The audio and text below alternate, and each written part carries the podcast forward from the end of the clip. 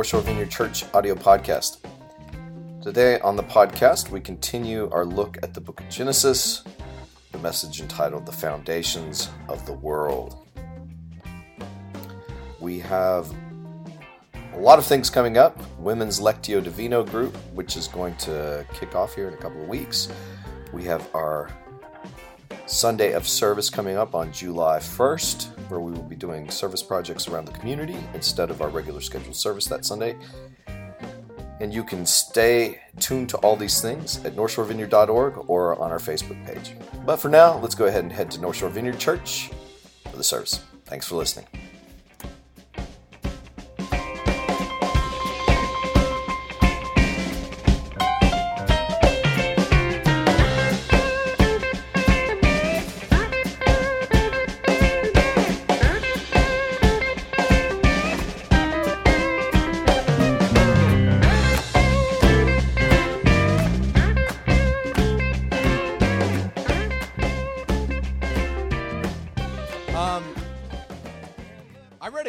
Story this week and, and that, that, was a, a, a, little, a little, a small ray of sunshine in the typical news about North Korea and the Middle East and the economy and school shootings. I read a little little story that kind of caught my eye this week. Drew Brees bought a shirt for two hundred and sixty-four thousand dollars. Y'all hear about that? $264,000. What kind of shirt is this? I was I was puzzled by the by the headline. I'm thinking is this like one of these high-tech shirts that's made out of nanotubes and, you know, has a cooling system in it that'll help you playing football and stuff?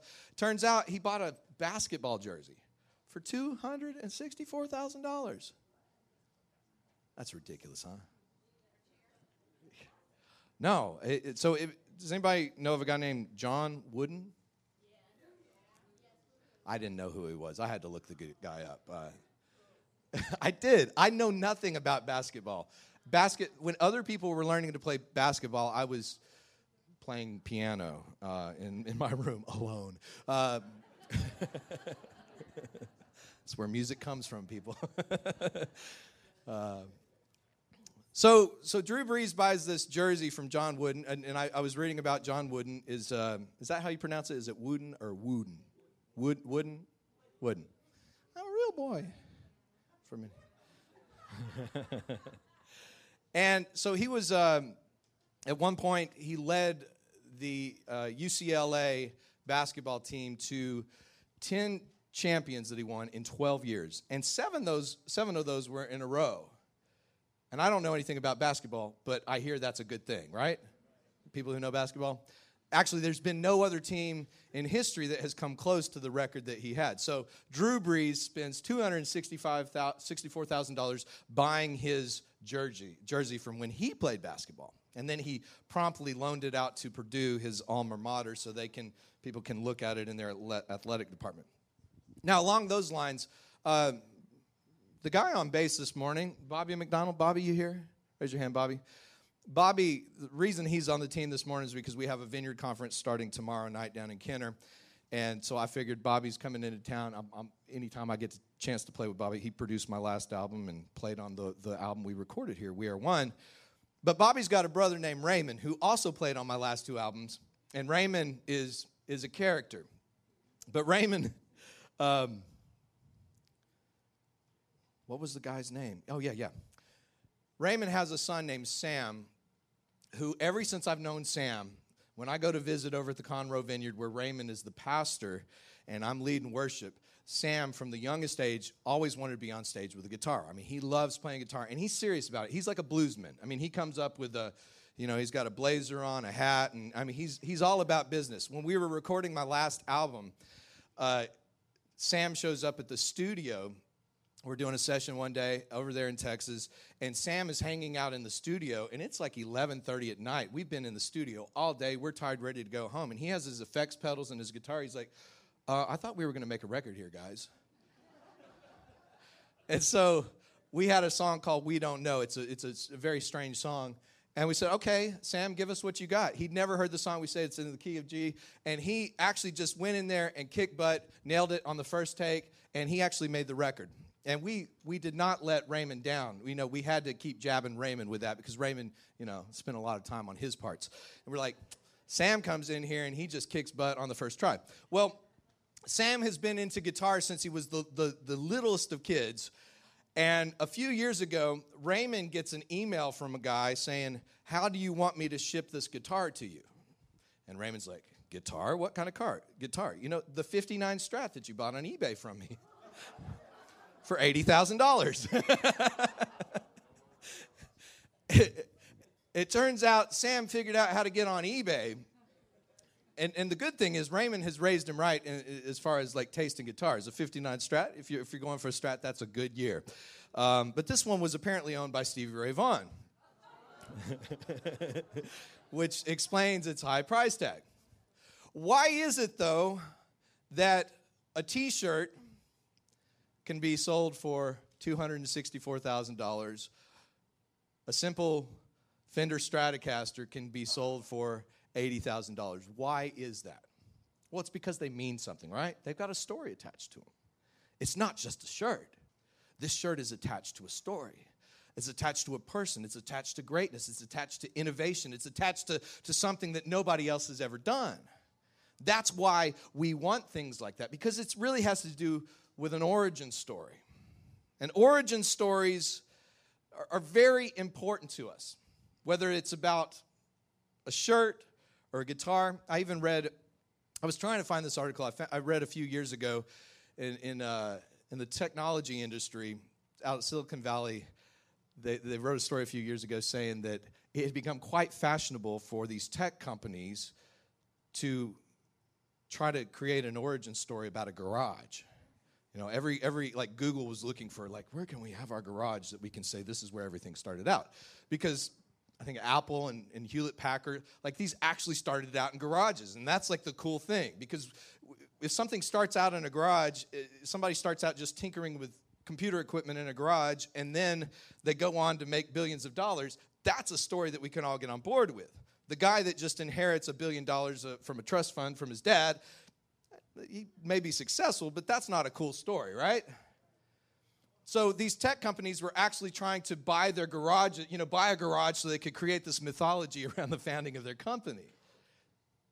Because that story appeals to the stories of our country that our story uh, our, our, country holds most dearest in, in america that's one of the central things we love to hold on to like anybody with just a little hard work and determination can can make a success out of their life origin stories mean something to us origin stories shape our identity in certain ways shape our values you know, in ancient Rome, there's a there's a story you can go look up. I've actually tried to. There's several versions of it. I can't figure out which one's the. I, I, there's actual se- several versions from antiquity, but the story of the founding of the city of Rome. Romulus and Remus were um, these these twins.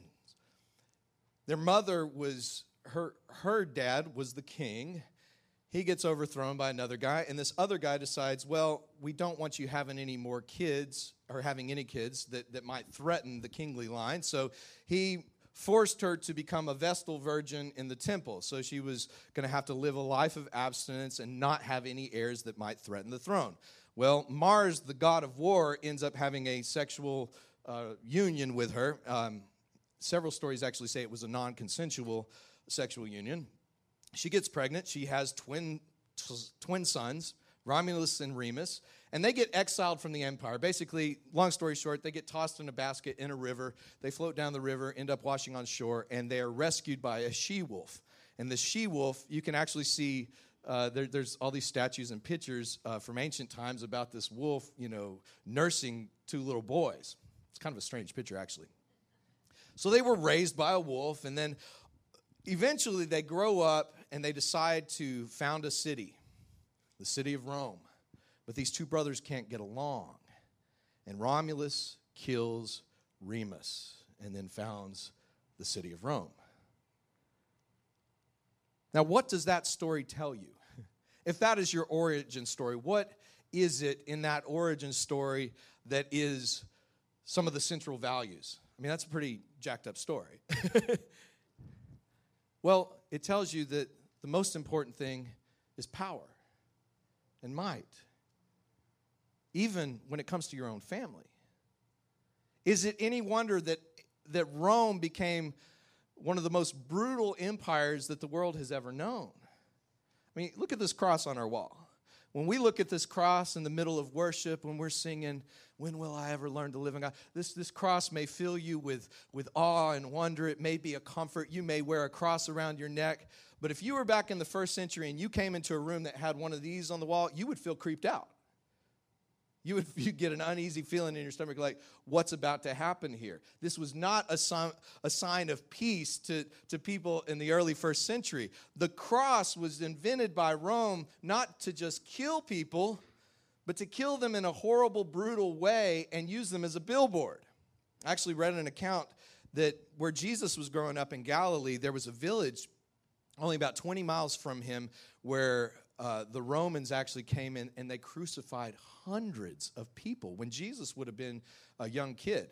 And they said you could hear the screams from miles around. Hundreds of people, men, women, and children. Why does Rome do that? Because why kill somebody when you can make a billboard out of them? They, they leave them hanging up there for weeks. And it was a sign that said, basically, the meaning was if you ever get the idea to mess with Rome, take a look at this. And remember, this is what happens.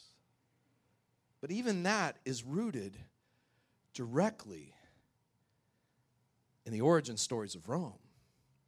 Power is the only thing that matters.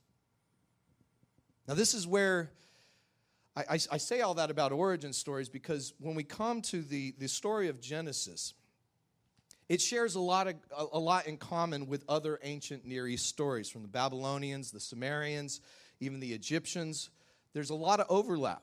And some people have said, well, that means that the, that the Hebrew story is just a derivative of the other stories. But in spite of its similarities, where Genesis is different from these other stories, it is striking.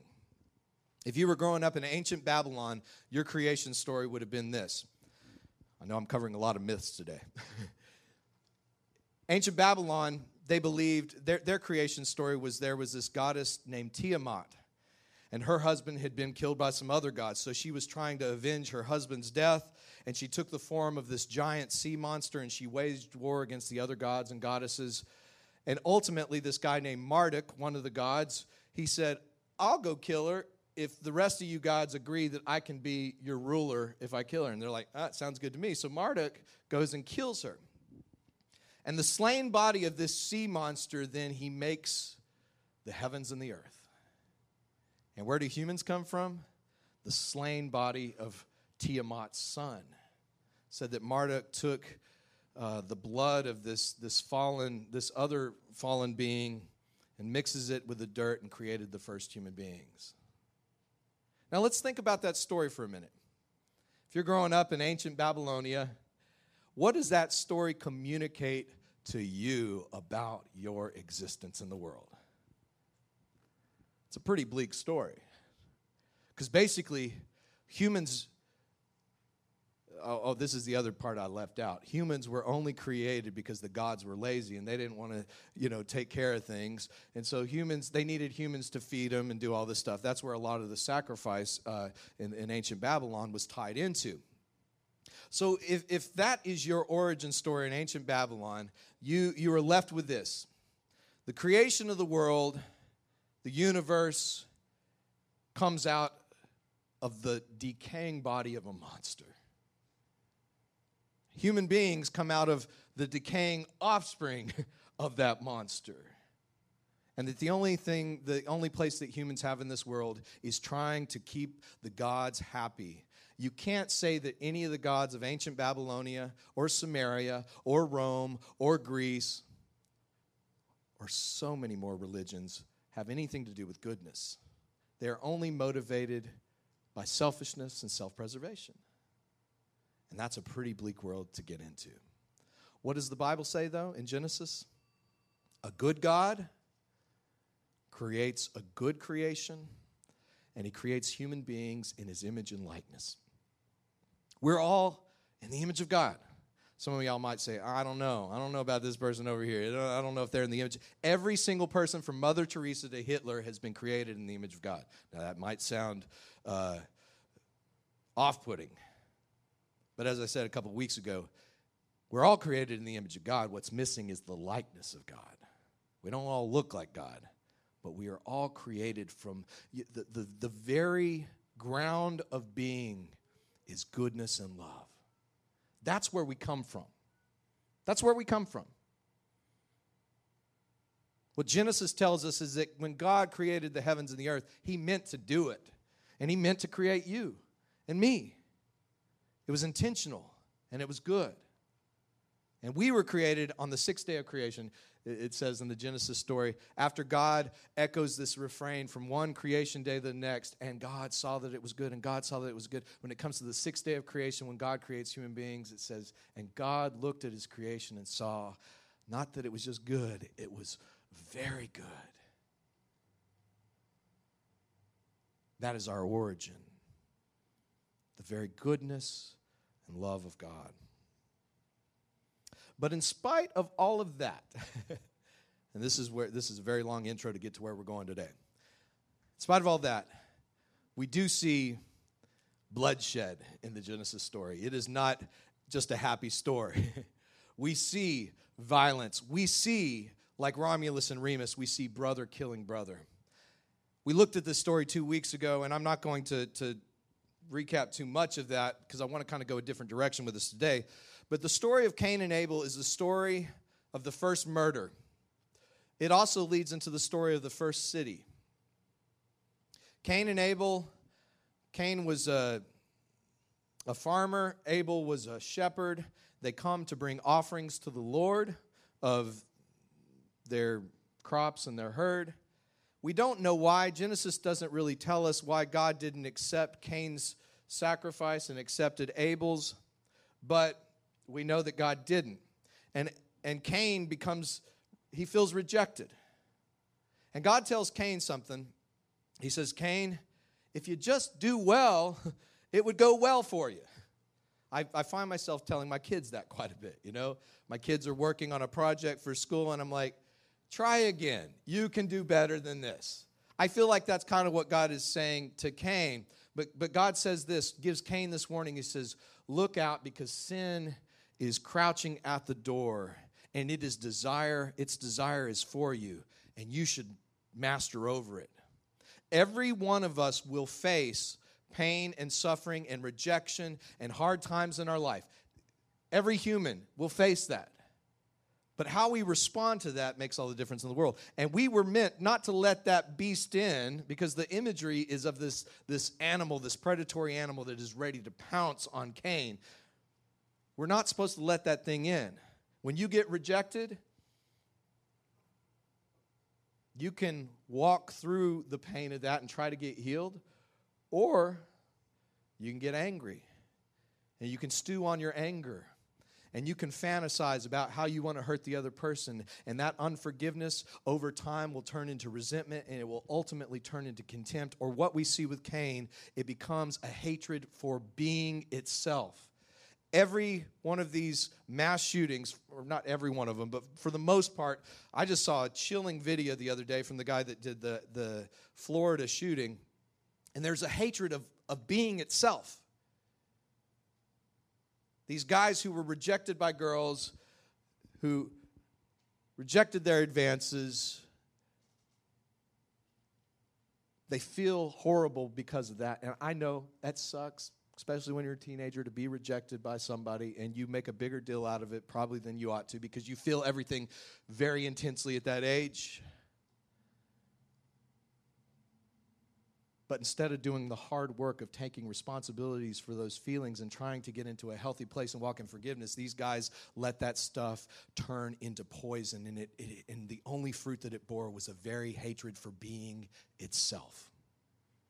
And we see this story happening every few weeks in our world. And I don't think it's going to change if we don't address the hard issue.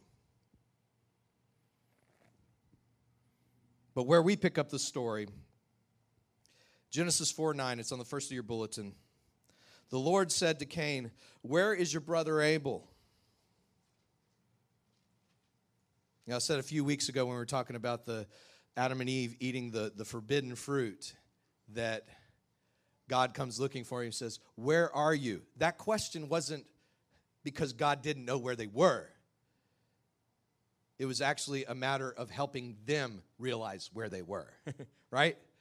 You can be in church on Sunday morning and be in hell at the same time, right? I mean, sometimes, I, it, I don't know why it is. Oftentimes, when couples are getting ready to drive to church, that's when the biggest fights happen. And so you walk in the door, you grab your cup of coffee, and you're like, that son of a. Uh, when will I?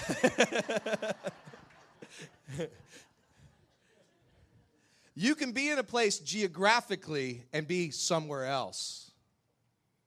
And that's what's going on with Cain and Abel. God asks, Where is your brother? The question isn't really, Where is your brother? I know where your brother is. Where are you? You have shifted. You're not in the same place. You're in hell right now. And, and Cain's answer is interesting Am I my brother's keeper?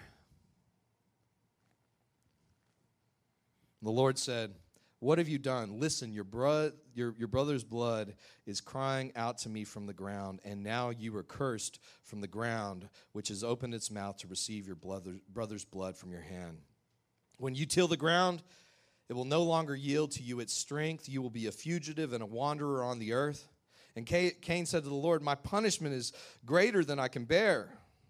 Today you have driven away driven me away from the soil, and I shall be hidden from your face. I shall be like a fugitive and a wanderer on the earth. And if anyone meets me, they will kill me. And the Lord said to him, Not so. Whoever kills Cain will suffer sevenfold vengeance. And the Lord put a mark on Cain, so that no one who came upon him would kill him. Then Cain went away from the presence of the Lord and settled in the land of Nod, east of Eden. Cain knew his wife, and she conceived and bore Enoch. And he built a city and named it Enoch after his son, Enoch. You know, a lot of Bible scholars actually uh, date the writing of Genesis to, to the Babylonian exile. So it's one of the darkest times in, in, the, in the history of the Jewish people. If you look at the Old Testament, when the, when the Old Testament law comes along, basically it boils down to this if you follow the covenant, you will dwell in the land, the land will prosper. If you don't follow the covenant, the land the, the land's not going to produce fruit, and ultimately you will be sent into exile. What do we see with, with Adam and Eve? They get kicked out of the garden. What do we see with Cain? The, the, the soil is going to not produce. It's going to, it's going to be rough going for him. And that, that's, I, I think that, that in a sense, why these stories were actually getting written down during the Babylonian exiles because they were explaining where Israel was as well. Israel was taken captive by the Babylonians, the best and the brightest, Shadrach, Meshach, Abednego, uh, Daniel. They were taken to Babylon and, and made to work in the government. It was a very dark time. But these stories are speaking to why are we not in our land? why is things so tough for us? So, in, in a sense, this is trying to answer that. But we see in this that God has mercy. God should have killed Cain. Cain, Cain just murdered his brother, and it was in a calculated way. It wasn't just a crime of passion. This, was, this would have been first degree murder. Hey, brother, let's go out in the field. He doesn't see it coming. But God has mercy. And I don't know what that, that mark that, that God put on his head was. I don't know if it was like some tattoos or something that said, don't kill this dude or you're, you're going to be cursed. But God has mercy. But the thing that's interesting that, that I want to focus in on this today is that Cain goes on and builds a city. Most of the origin myths that you can find around the world for civilization have to do with violence, bloodshed, retribution, just like Rome. And we even see something in this story. It's the oldest story Civilizations around the world have been built on the blood of innocent victims, have been built on the blood of people who uh, have been run over by empires. They've been built on revenge, on covetousness. And this story speaks to that. Revelation has this Revelation chapter 13, I think verse 9 says, talks about Jesus being the Lamb of God slain before the foundations of the world. What is the foundations of the world? It's retributive violence, it's war, it's bloodshed, it's the powerful dominating the weak. That's the foundations of modern civilization. But we find in the book of Revelation that Jesus is refounding civilization. And he's doing it through self sacrificial love. Revelation chapter 5. Then I saw, by the way, this is uh, the Apostle John is caught up into this vision of heaven. He, he's, he's up in the throne room. He sees God sitting on the throne. There's elders, there's crazy beings flying around with, with wings and covered in eyes. And um, in Revelation chapter 5, it says, Then I saw in the right hand of him who sat on the throne a scroll with, scroll with writing on both sides and sealed with seven seals. What is this scroll? This scroll is the plans of God for redemption. It's, it's God's original plans. And back with Adam and Eve and Cain and Abel, we see that God's plans for creation, they got stalled. Everything was hung up. God's plan for, for human beings to rule and reign and steward creation as they're in relationship with God, that was God's original intent. But that plan, ever since Genesis chapter 3, it's been thrown off. And I saw a mighty angel proclaiming in a loud voice, Who is worthy to break the seals and to open the scroll? But no one in heaven or on earth or under the earth could open the scroll or even look inside of it. No one, not even God on the throne.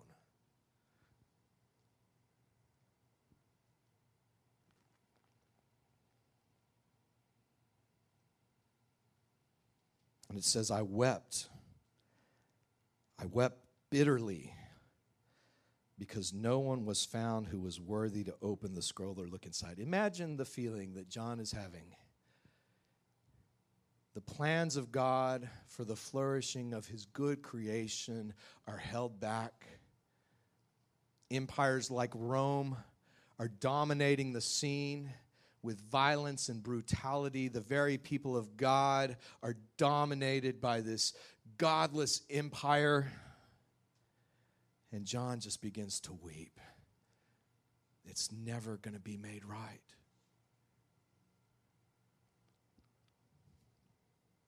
Then one of the elders said to me, Do not weep. See, the lion of the tribe of Judah, the root of David, has triumphed. He is able to open the scroll and its seven seals. What is this language? The lion of the tribe of David. That is messianic language. This is language of a conquering king. But John turns to look at this lion, this, this conquering king, and he doesn't see a lion. Then I saw a lamb looking as if it had been slain, slaughtered standing at the center of the throne, encircled by the four living creatures and the elders. The Lamb had seven horns and seven eyes, which are the seven spirits of God sent out into all the earth.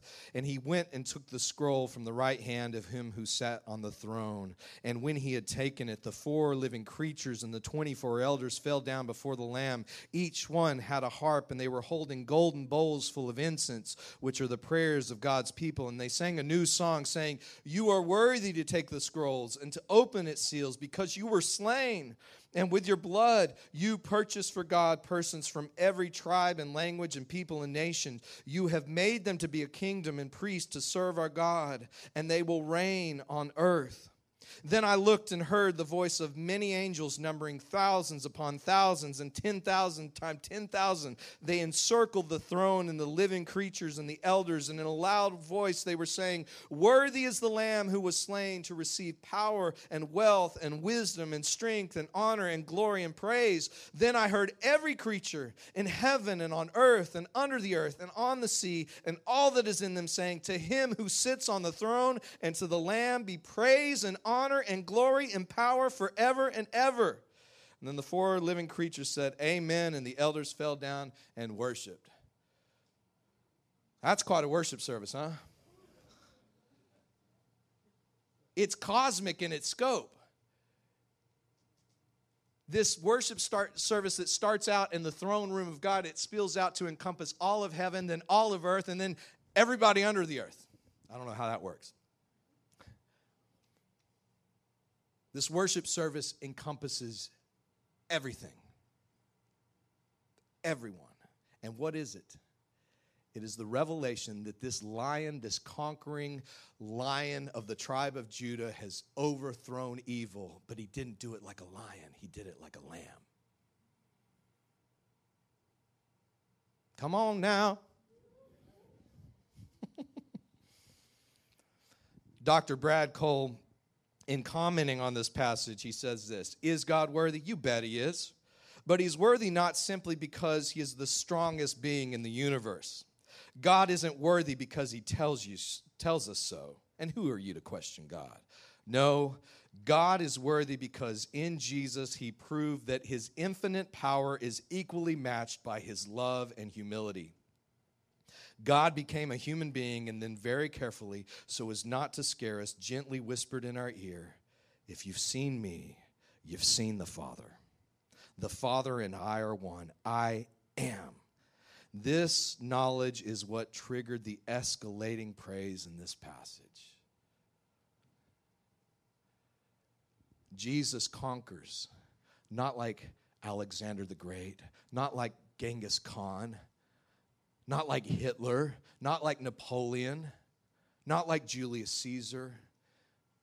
God doesn't work that way. You want to see the power of God?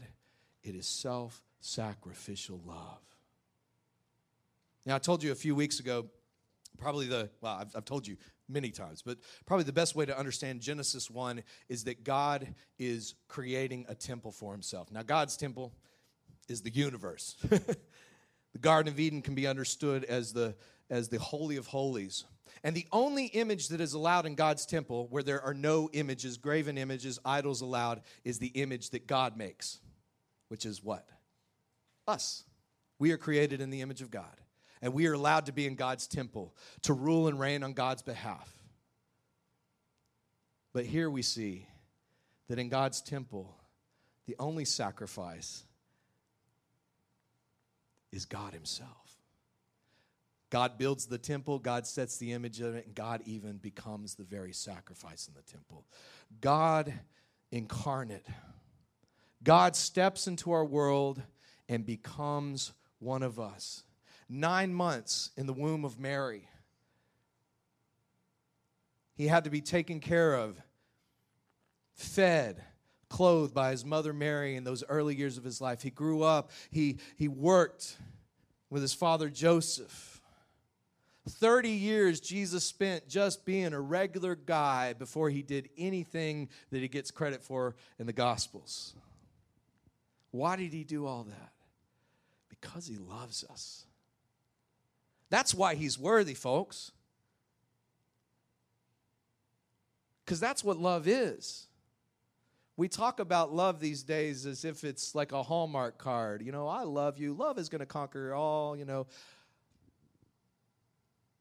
The people who really love you, they stick with you. They enter into your world. And Jesus did that with humanity. He steps in our world as the second Adam who would be faithful where the first Adam failed, as the second Cain who wouldn't kill his brother but would lay down his own life for his friends. And this is the civilization that Jesus is founding in his own blood. It is a civilization, the kingdom of God, it is based on love, on goodness, on honesty, on care, on compassion. That's the world that Jesus is forming. And we in the church keep keep falling back into playing the games of the, the, the, the, powers of this world. We keep aligning ourselves with political parties and with governments and keep playing that game. That is antichrist. I'm, I'm, I'm, it's okay to have political points of view. I'm just saying, we're in the kingdom of God, folks. Our allegiance is God. Our allegiance is to Him who sits on the throne. and we show our fidelity to this Jesus Christ by taking seriously the message of Jesus and walking to follow it out. And as we do, we undo the curse of Adam, we undo the curse of Cain. We guard our hearts. We realize that forgiveness is one of the most powerful things in the universe. Even Jesus, hanging bloody and beaten on the cross, with his last dying words, what did he say? Forgive them, Father. They don't even understand what they're doing. Every time you get hurt by someone and you choose to go down the difficult path of forgiveness, and it is difficult, don't let anybody lie to you. Forgiving someone is one of the hardest things you're going to do in the world, but it's a lot easier than letting your life be destroyed from the inside out by rot. We forgive other people because we're living as citizens of a different kingdom. We have compassion because Jesus showed us compassion. We show mercy because God's shown us mercy. We speak the truth in love because that's what Jesus has done with us. Today, I want to close the message by we're going to take communion together and we're going to sing one last worship song. I won't get the band up here, but I'll, I'll lead us in it. But as we come to the table this morning, let us come with a picture of Revelations 5 in our, in, in our minds. That Je- this Jesus is worthy precisely because of stepping into our world, precisely because of being faithful even to death on the cross. Jesus has shown his solidarity with our humani- humanity in everything that you and I will ever face, even death. And we trust in his resurrection power. So we come today to this table, the bread representing the body of Christ broken, that we might find wholeness, that we would be put back together the very blood of Jesus that doesn't speak of retribution. It doesn't speak of continuing the cycle of violence. It doesn't speak of revenge. It speaks a better word, one of forgiveness. God, in Jesus Christ, has reconciled us to the very goodness and love that, that is at the center of being that, that, that we all came from. So as we break this bread, we take this cup. And by the way, the way we do it here, if you're new, we take the bread. As you take it, somebody's going to look in your eyes and say, This is the body of Christ broken for you. When you take the cup, take the bread, dip it in the cup, and somebody will tell you, Look you in your eyes, this is the blood of Christ shed for you. As we do that, we're not just remembering Jesus, but we are signing up to be broken and poured out for other people. Do this in remembrance of me. You be broken and poured out don't live retributively. Don't live in jealousy and anger. Live freely and lightly because who Jesus is and what Jesus has done. So come up here to the front. Anybody? Uh, we're going to invite our um, community team, and I'm going to lead us through one last song, and we will call it a day.